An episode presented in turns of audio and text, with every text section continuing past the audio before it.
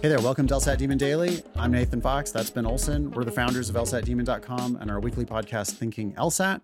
We've got an email here from a cautiously optimistic LSAT Demon subscriber.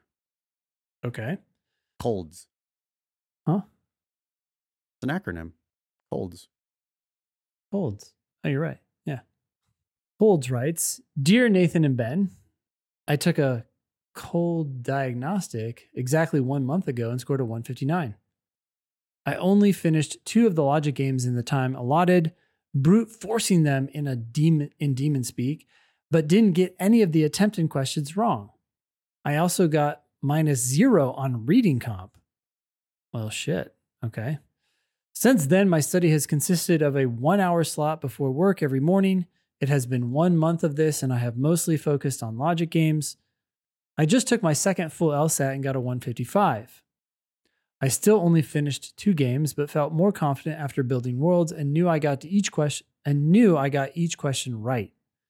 I missed on several RC and LR questions and didn't have time to finish either section. My question is Should I have made more progress by now with one month of study? Is this within the score range of my first score, or have I actually managed to get worse?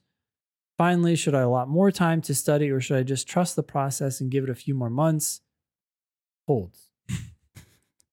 Um, it's totally within the range. I mean, because 159 might have been a little lucky, and the 155 can be a little unlucky. And so the 155 can actually be better than the 159.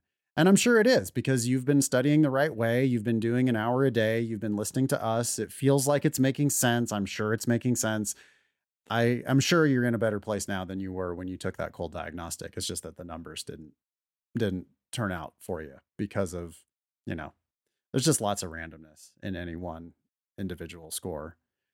I do not think you should have made more progress. No. Um, you know, one hour a day, you shouldn't be expecting to make crazy progress. I think you should make progress over time eventually.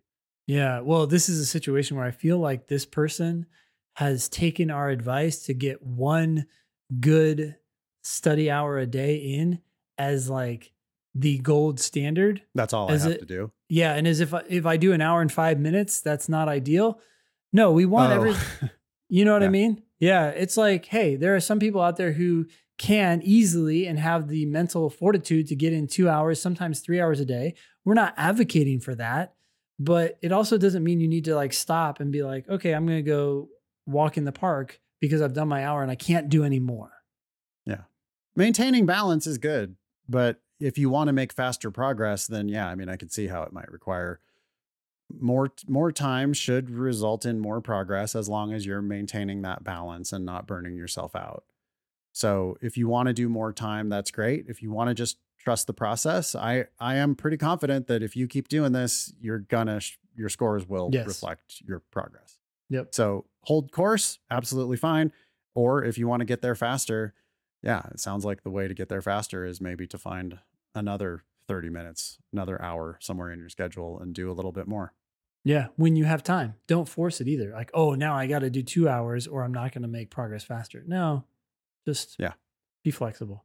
And games, especially, by the way. I mean, games Yeah. is just such a huge opportunity for you. And if you are planning on taking the LSAT while it still has games, you know, the clock's a little bit ticking on that. So um, you've got four more attempts to take the test with games.